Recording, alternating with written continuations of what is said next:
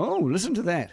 That's a crazy old tui I hear. God, I love the tuis. I mean, they're like Spitfire fighter jets flying through the trees, and they don't hit the branches. I'm going to vote the tui, or will I not? Will I stay with the feel? I don't know. Voting is now open for Bird of the Year. And last year, you'll remember, there was a fair bit of controversy about the bat.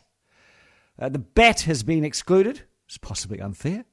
The kakapo has been excluded because it's already won twice. That might be because it's such an awesome bird. And joining us now is Ellen Rykers, who is from Forest and Bird, who put the whole thing together. Hello, Ellen. Kia ora. How can you just exclude a bird because it's too popular? That sounds, well, it's not democracy, is it? That sounds, it sounds autocratic. Well, I guess it comes back to what the ultimate purpose of Bird of the Year is, and that's to raise awareness for all of our awesome native species. And, you know, we want to keep it fresh and interesting, and so it'd be nice to share the spotlight that kakapo enjoys so much with some of our other amazing birds. Okay. So is the rule now that if you've won before, you cannot actually enter the Bird of the Year competition anymore for maybe 10 years? We haven't had a specific rule at this stage, but that could be something we look at in future if there are other birds that sort of hogs the limelight. Who knows? Oh, yeah, I get it. But it can upset bat people and kakapo people who love their kakapo and love their bat. Absolutely, and we completely understand that the kakapo and the pika pika are both really beloved native manu, and we'd love to see voters channel that love into some of our other maybe overlooked species. Yeah. I would just like to see a bat. I've never seen a bat, a New Zealand bat, but maybe one day I will. Hey, see, the thing about Bird of the Year, it creates so much controversy. A couple of years ago, you found that someone had voted 1,500 times for the kiwi when you're only allowed one vote. So my question is, have you got your security up to date now? And why are people so mad for this competition? We definitely have some good processes in place to try to prevent any voting shenanigans, and we do have an independent scrutineer from Dragonfly Data Science who is keeping an eye on things for us in case there are any irregularities.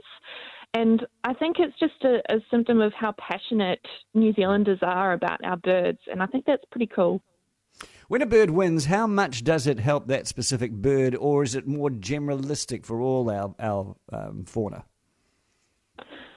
Yeah, I mean, the kakapo has enjoyed a pretty good run in recent years, not only in Bird of the Year, but also in terms of its breeding success and sort of an increase in population.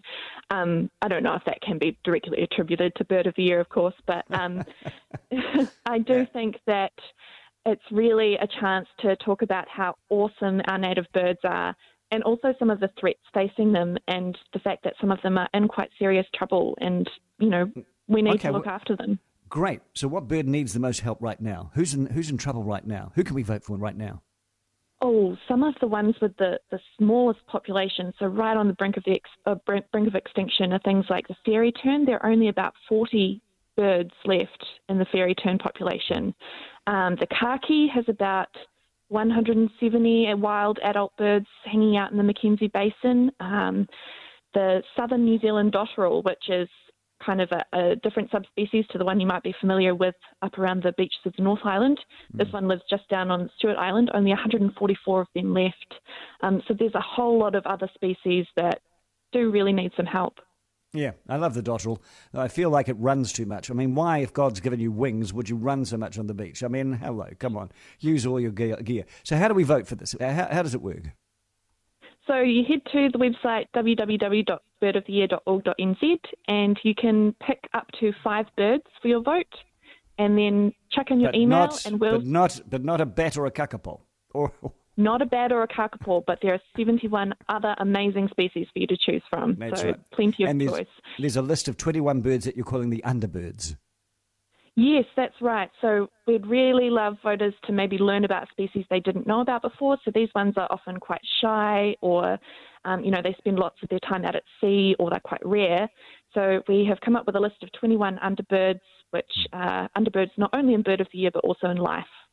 Ellen Rykers from Forest and Bird, I think it's a great competition. It's lots of fun, and I love the cups as well. And I wish you all the very best of luck in finding the Bird of the Year. Oh, when will we find out? When's the announcement? That will be on the morning of Monday the 31st of October. Very good stuff. Ellen Rykers there from Forest and Bird, and this is News Talk ZB.